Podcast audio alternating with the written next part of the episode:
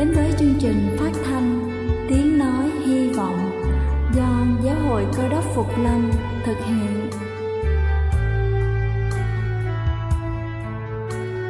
Kính thưa quý vị, Đức Chúa Giêsu trước khi Ngài về trời đã ban cho các môn đệ của Ngài một điều răn mới, đó là họ phải yêu thương nhau như chính tình yêu mà Ngài đã dành cho họ.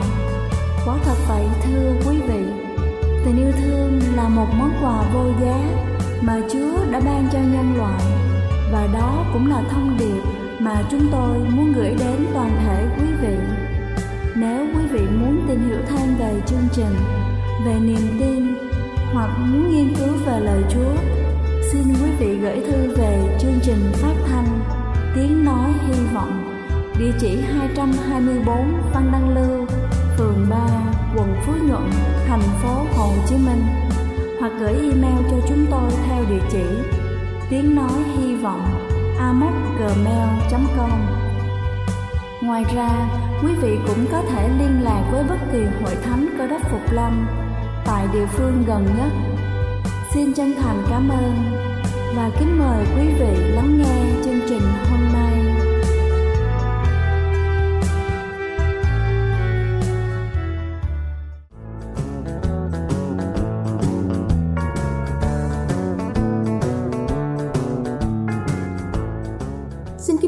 Vị thính giả thương mến, cầu xin Chúa luôn ban cho quý vị sức khỏe thật dồi dào. Kính thưa quý vị, hội họa với vô vàng hình ảnh có thể kích thích não của trẻ hoạt động, giúp tăng cường khả năng tiếp thu, tưởng tượng và sáng tạo. Và hôm nay chúng ta hãy cùng nhau tìm hiểu 7 lợi ích khi cho trẻ học vẽ. Đầu tiên đó chính là dạy trẻ cách thể hiện cảm xúc. Dù muốn hay không thì cảm xúc luôn hiện diện trên bức tranh mà trẻ vẽ qua những đường nét mềm mại hay gãy khúc, màu sắc rực rỡ hay u buồn. Trẻ sẽ gián tiếp thể hiện cảm xúc của mình về đối tượng được vẽ ra. Vì thế, hội họa có thể dạy cho trẻ cách thể hiện cảm xúc, quan điểm, tình cảm của mình đối với thứ mà trẻ tiếp xúc và thể hiện rõ ràng, chi tiết qua giấy bút. Thứ hai đó chính là tăng khả năng hoạt động của não. Học vẽ có thể tái hiện lại điều nằm trong suy nghĩ ra giấy không phải là một quy trình đơn giản đòi hỏi một chút phương pháp và một chút tài năng. Quá trình đó, đòi hỏi mọi phần của não phải hoạt động hết công sức để tuyển chọn chắc lọc, thay thế những đường nét màu sắc và bố cục. Làm quen với hội họa giúp cho bé hoạt động trí óc nhiều hơn, nhưng nó lại không hề nhàm chán như các môn học khác ở trường. Dần già điều này trở thành thói quen tốt, tập cho bé biết cách tư duy nhiều chiều và trở nên thích thú với những hoạt động cần vận dụng đầu óc nhiều như là giải toán hay là giải câu đố. Thứ ba đó chính là rèn luyện trí nhớ. Khi được giao cho một đề tài nào đó trong lớp học vẽ, có thể hình ảnh đó không có ngay tại trong phòng học, nên đòi hỏi với vận dụng trí nhớ của mình. Những đề tài như là tả ông nội đang sống ở trong gia đình, người cô giáo, mẫu giáo, người công nhân vệ sinh mà em gặp mỗi buổi sáng sẽ giúp cho bé vận động trí nhớ rất nhiều. Đây cũng giống như là bài tập rèn luyện thông thường cho não để giúp cho não nhận được những thông tin mới, nó sẽ có xu hướng lưu trữ và ghi nhớ lâu hơn. Khi những ý tưởng được hoàn thành trên giấy vẽ, nó sẽ lại càng được khắc sâu trong bộ nhớ của trẻ. Thứ tư đó chính là tăng cường quan sát.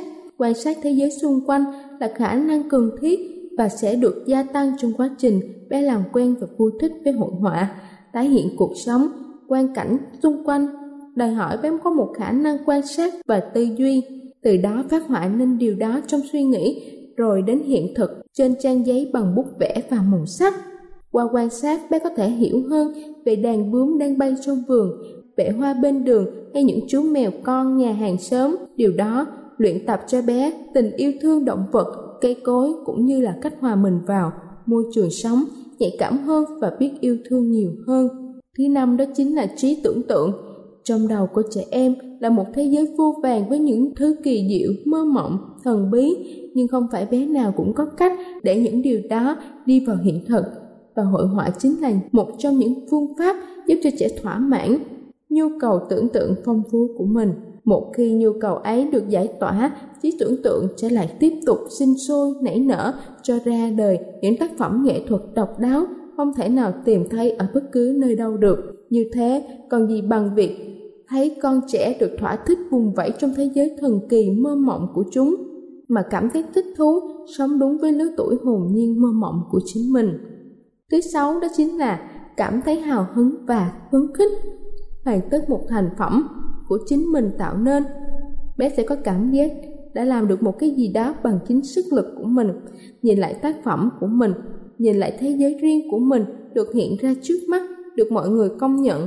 Không bé nào là không cảm thấy hào hứng và phấn khích. Đem khoe với cha mẹ và mọi người xung quanh. Hội họa cũng cung cấp cho bé một phương tiện để vẽ lên suy nghĩ của mình mà có thể với vốn từ vựng còn hạn chế của mình, diễn đạt và miêu tả cho người khác hiểu có lẽ là rất khó khăn.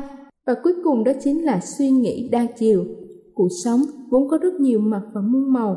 Hội họa dạy cho con biết cách thể hiện một nhân vật theo nhiều cách khác nhau như là một chú chó hình vuông với chiếc mũi to hay là một chiếc cầu vòng toàn màu hồng. Chính là cách khiến cho trẻ có nhiều suy nghĩ và tưởng tượng nhiều hơn.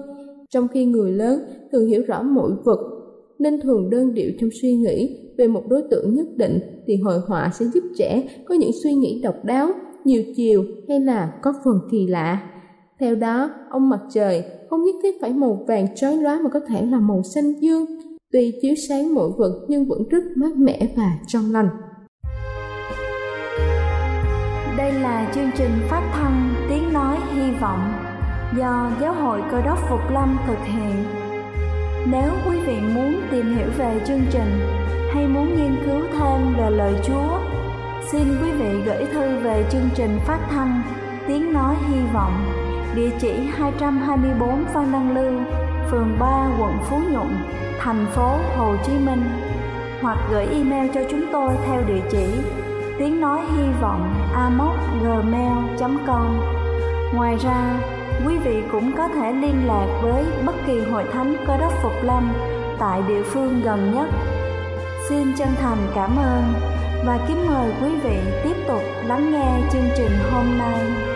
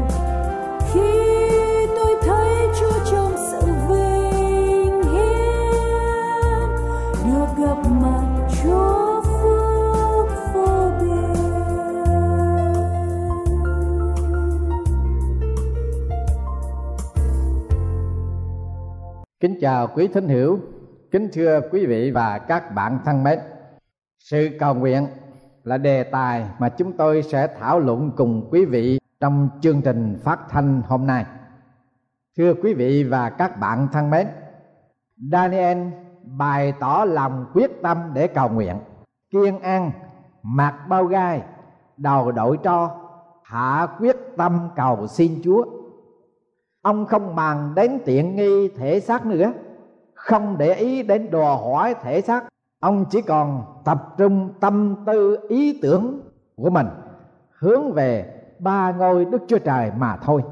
Chúng ta thấy thời gian daniel chuẩn bị để cầu nguyện và thời gian khi ông thật sự cầu nguyện với chúa khác nhau như thế nào? Thời gian để chuẩn bị cầu nguyện còn lâu hơn khi thật sự cầu nguyện. Ngày hôm nay, khi chúng ta đến với chúa, chúng ta quá vội vàng. Không dành thì giờ để chuẩn bị tinh thần, tư tưởng của chúng ta thông công, thâm giao với chúa. Chúng ta hết bận rộn cho việc này, cho điều khác và luôn luôn chúng ta dành cho chúa những cái giờ phút chót mà thôi. Chúng ta đến nhà thờ, ngồi vào ghế, hát thánh ca, mà tay chúng ta vẫn còn làm việc gì đó. Cho đến khi cầu nguyện, chúng ta khởi đầu nói liền. Rồi chúng ta mau mau chấm dứt bằng hai chữ amen cho xong thủ tục chẳng có trách được tại sao lời cầu nguyện của chúng ta không có hiệu quả. Không đem lại cho chúng ta một cảm giác, một ơn phước nào hết. Mọi sự xảy ra theo thói quen, theo thông lệ mà thôi. Làm sao chúng ta cảm nhận được cái sự phước hạnh của Chúa ban cho khi chúng ta giao thông, thân mật chuyện trò, tâm sự cùng với Chúa? Tôi xin hỏi những câu này lễ cưới quý vị chuẩn bị bao lâu? Mỗi bữa tiệc quý vị chuẩn bị trong thời gian bao lâu? Mỗi bữa ăn hàng ngày quý vị chuẩn bị trong bao lâu? Thời gian chuẩn bị càng nhiều thì thức ăn càng ngon. Vào nhà hàng mà thức ăn có liền thì nguội và thức ăn không có ngon được. Nhiều lúc chúng ta vào nhà chúa, chúng ta đốt bớt hay là cắt ngắn giai đoạn. Cho nên, chúng ta không nhận được ơn phước của chúa. Ngày hôm nay có bao nhiêu người trong chúng ta mặc kệ những gì xảy ra xung quanh? Mặc kệ làm người nguội lạnh, mặc kệ con người đang đắm chìm trong vật chất, để đi tìm kiếm chúa hết lòng. Ai sẽ nói được rằng, tôi sẽ cầu nguyện với chúa dù cho ai đó sao lãng mặc kệ ai? Tôi sẽ hầu việc chúa.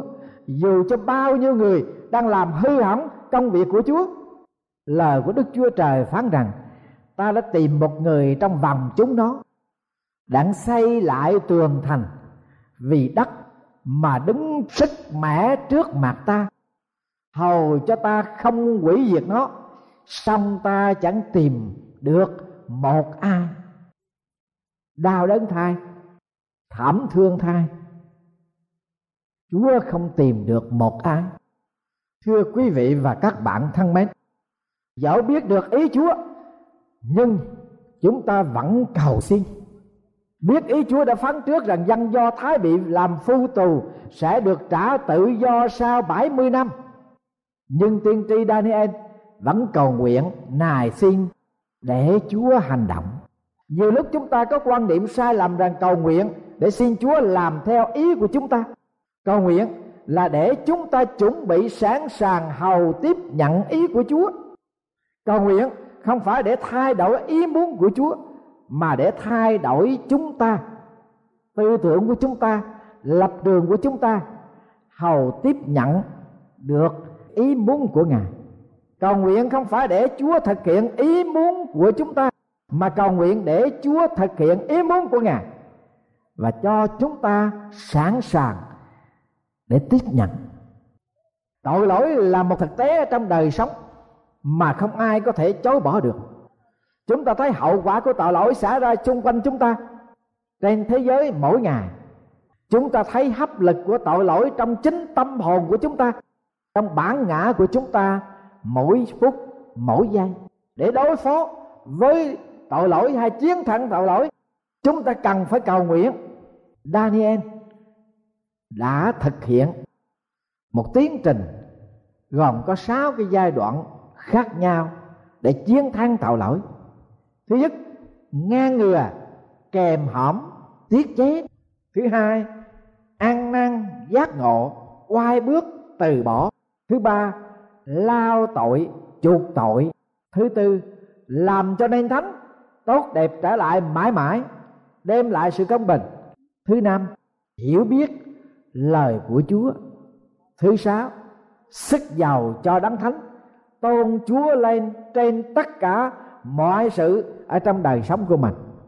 Con người có thể ra luật, có thể tự đặt mình trong một cái tinh thần kỷ luật cao để mà kìm hãm, để tự chủ, để ngăn chặn bớt tội lỗi trong xã hội. Và lời chúa cũng dạy chúng ta làm điều này. Chúng ta thải đều vấp phạm nhiều cách lắm nếu có ai không có phạm trong lời nói mình, ấy là người trọn vẹn, hai hãm cầm cả mình. Đức giê va phán hỏi ca yên rằng, cớ sao ngươi giận và cớ sao nát mặt ngươi gầm xuống? Nếu ngươi làm lành, há chẳng ngước mặt lên sao? Còn như chẳng làm lành thì tội lỗi rình đợi trước cửa, thèm ngươi lắm. Nhưng ngươi phải quản trị nó tất cả những luật pháp ở trên thế giới đều làm việc ở mức độ này để ngăn chặn con người đừng có những hành động tội lỗi phạm pháp. Tất cả tôn giáo chân chính đều dạy người ta phải kềm chế con người của mình, sống không buông luôn cho bản ngã. Nhưng nỗ lực của con người trong lĩnh vực này chỉ có tính cách bề mặt, đè nén nỗ lực này chỉ ngăn chặn hành động tội lỗi, đừng phát lộ ra mà thôi nhưng người tin chúa cũng có đức tự chủ nhưng đức tự chủ điềm đạm này, nó phát xuất không phải từ con người, mà phát xuất từ quyền năng của Chúa Thánh Linh ngự trị ở trong lòng của người đó. Cho nên chúng ta. Nhờ ơn Thánh Linh của Ngài ngự trị ở trong lòng của chúng ta là nguyên động lực, là một cái sức lực toàn năng để giúp chúng ta có thể ngăn chặn được tội lỗi. Điểm thứ hai, muốn đối phó với tội lỗi ở mức độ cao hơn thì tâm hồn con người phải được cảm hóa. Chính trong tâm hồn phải được đổi mới hối hận cho những gì mà mình đã lầm lỡ gây ra. Có khi có người hối hận vì sợ hậu quả tai hại của tội lỗi, sợ hình phạt phải gánh. Đây không phải là cái tâm lòng an năn thật sự. Hối hận thật sự. Con người ăn năn thật sự sẽ bị lương tâm cáo trách. Họ sẽ xưng tội của mình ra và tìm đủ mọi cách để cải tà quy chánh, sửa đổi đời sống của chính mình. Trong đạo của chúa, chính quyền năng của đức thánh linh hành động qua lời chúa được rao giảng và hành động ở trong lòng người nghe để cáo trách con người về sự sai lầm của mình và kêu gọi người đó an năng quay trở về với thượng đế toàn năng. Nếu người đó mở lòng và tiếp nhận tiếng gọi của đức thánh linh, người đó sẽ ăn năn xưng tội và nhận được sự tha thứ của chúa người nào giấu tội lỗi mình sẽ không được may mắn. Nhưng ai xưng nó ra và lìa bỏ nó sẽ được thương xót. Có lắm người xưng tội, nhưng không chịu lìa bỏ tội. Cứ vắng vương, cứ tiếp tục vi phạm, người đó sẽ không nhận được sự thương xót trong sự tha thứ của Chúa. Bởi vì Chúa phán rằng không chỉ những xưng nó ra, mà phải lìa bỏ nó, thì mới được sự thương xót. Đức Thánh Linh hành động trong làm người tin hai làm việc qua lương tâm của những người không tin. Để giữ vững trật tự luân lý dưới thế gian, chúng ta thường gọi là tiếng nói của lương tâm. Bước thứ ba, đối phó và tội lỗi. Còn phải đi đến bước thứ ba tự chủ, ăn năn, không cũng chưa đủ. Vết bợn nhơ đang tối trong tâm hồn phải được lau sạch. Ăn năn hối cải chỉ có thể có ảnh hưởng cho hành động ở trong tương lai. Nhưng đối với những gì đã xảy ra trong quá khứ thì chỉ có thể làm được một điều là bôi xóa nó đi. Nhưng ai có thể bôi xóa cho phần tâm linh dơ bẩn của con người? Ai có thể lấy lại được những gì đã xảy ra trong quá khứ? Ai có thể nói, ta sẽ luyện sạch lòng mình. Ai có thể từ sự ô uế mà lấy ra được điều thanh sạch? Muốn giặt áo quần dơ phải có nước trong sạch. Muốn gội sạch tâm linh phải có nước tâm linh. Nhưng loài người vốn tội lỗi từ khi mới sinh ra thì làm sao có được nước tâm linh đủ sạch để mà tẩy sạch tâm hồn. Ví bằng chúng ta nói mình không có tội chi hết, ấy là chính chúng ta lừa dối mình và lẽ thật không ở trong chúng ta. Còn nếu chúng ta xưng tội mình, thì ngài là thành tiếng công bình để tha tội cho chúng ta và làm cho chúng ta sạch mọi điều gian ác. Theo luật pháp thì hầu hết mọi vật đều nhờ quyết mà được sạch. Không đổ quyết thì không có sự tha thứ được và chỉ có huyết của chiên con là đức chúa giêsu là vua của vũ trụ, là đấng đã tạo dựng nên vạn vật. Quyết không tỳ, không vít, sự hy sinh của đấng cao cả mới có đủ giá trị và quy quyền để lao sạch tội lỗi của toàn thể nhân loại, của tôi và của quý vị. Vì có lời của Chúa chép rằng, Ngài đã vào nơi rất thánh một lần thì đủ hết. Không dùng huyết của dê đực và của bò con. Nhưng dùng chính quyết mình Mà được sự chuộc tội đời đời.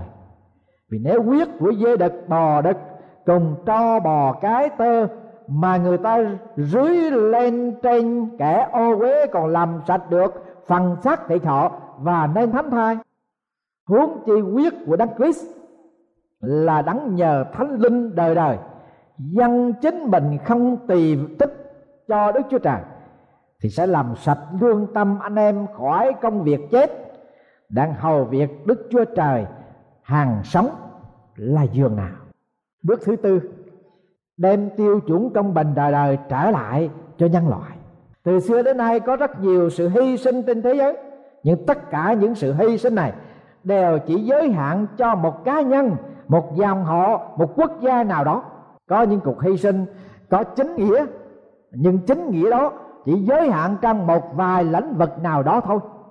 Nhưng chỉ có sự hy sinh của Đức Chúa Giêsu là có ảnh hưởng vượt thời gian và không gian cho một chính nghĩa. Chính nghĩa đó là chính nghĩa vĩnh cửu đời đời. Và kết quả còn đến bất tận. Chúa chết để chứng minh cho vũ trụ biết rằng luật pháp luân lý công bình của thượng đế toàn năng không thể nào bị hủy bỏ được ma quỷ là xúi dục con người, từ bỏ tiêu chuẩn công bình hạnh phúc cho vũ trụ, từ thượng đế, mà đi theo tiêu chuẩn riêng của mình. Nhưng chỉ có tiêu chuẩn công bình của thượng đế toàn năng mới bảo vệ được hạnh phúc đời đời cho vũ trụ, cho con người. Sự hy sinh của đức chúa giêsu bảo vệ được và bày tỏ rằng tiêu chuẩn công bình này có thể đạt được và bàn cớ chứng minh chính là đời sống của ngài. Ngài đã bị nộp vì tội lỗi chúng ta và sống lại vì sự công bình của chúng ta. Trước kia anh em, ít nữa cũng có một đôi người như thế. Nhân nhân danh đức chúa giêsu christ và nhờ thánh linh của đức chúa trời chúng ta thì anh em được rửa sạch, được nên thánh, được xưng công bình rồi. Bước thứ năm, muốn tiếp tục sống để chiến thắng tội lỗi. Con người cần phải có lời chúa trong tâm hồn. Một ly nước sạch mà không được bảo vệ sẽ bị nhiễm trùng bởi những chất dơ trong không khí. Đạt ấn tiếng hai niêm phong lời chúa trong lòng của chúng ta. Có nghĩa là phải cắt giữ lời chúa trong lòng thì chúng ta mới có thể chống trả được ma quỷ. Đức chúa giêsu đáp rằng, có lời chép rằng, người ta sống chẳng phải chỉ nhờ bánh mà thôi, song nhờ mọi lời nói ra từ miệng đức chúa trời tôi đã giấu lời chúa trong lòng tôi, để tôi không phạm tội cùng chúa. Anh em đã được lại sanh, chẳng phải bởi giống hai hư nát, nhưng bởi giống chẳng hư nát là bởi lời hằng sống và bền vững của Đức Chúa Trời. Vì mọi xác thịt ví như cỏ, mọi sự vinh hiển của nó ví như hoa cỏ. Cỏ khô, hoa rụng, nhưng lời Chúa còn lại đời đời. Và lời đó là đạo tin lành để giảng ra cho anh em. Vậy anh em đã từ bỏ mọi điều độc ác, mọi điều dân dảo, mọi thứ giả trá, lòng ganh ghét và sự nói hành, thì hãy ham thích sữa thiêng liêng của đạo như trẻ con mới đẻ vậy. Hầu cho anh em nhờ đó lớn lên mà được rỗi linh hồn. Bước thứ sáu, một người muốn hoàn toàn chiến thắng tội lỗi phải được sức giàu đức thánh linh nghĩa là đức chúa giêsu phải được ở ngôi vị cao nhất trên cuộc đời của họ. Khi người nào dâng hiến trọn vẹn cuộc đời của họ cho đánh cứu thế thì đức linh sẽ ngự trị tràn đầy trong tâm hồn đó. Con người sống đến giai đoạn này của tâm linh thì sẽ kết quả tràn đầy cho danh chúa. Đời sống của họ dính liền vào chúa và trái tâm linh sẽ tự nhiên được sanh nở rất nhiều. Các ngươi không có thể làm tôi đức chúa trời lại làm tôi ma môn nữa. Vậy hãy phục đức chúa trời, hãy chống trả ma quỷ, thì nó sẽ lánh xa anh em. Hãy đến gần đức chúa trời, thì ngài sẽ đến gần anh em. Hỡi kẻ có tội, hãy lau sạch tay mình. Có ai hai lòng, hãy làm sạch lòng mình đi. Đó là lời chúa, phước cho kẻ nghe và làm theo lời ngài.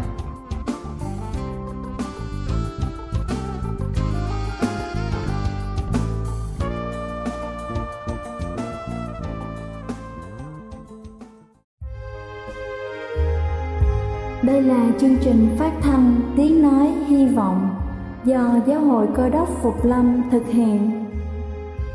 Nếu quý vị muốn tìm hiểu về chương trình hay muốn nghiên cứu thêm về lời Chúa, xin mời quý vị gửi thư về chương trình phát thanh Tiếng Nói Hy Vọng, địa chỉ 224 Văn Đăng Lưu, phường 3, quận Phú Nhuận, thành phố Hồ Chí Minh hoặc gửi email cho chúng tôi theo địa chỉ tiếng nói hy vọng amos@gmail.com Ngoài ra, quý vị cũng có thể liên lạc với bất kỳ hội thánh cơ đốc phục lâm tại địa phương gần nhất. Xin chân thành cảm ơn và hẹn gặp lại quý vị trong chương trình lần sau.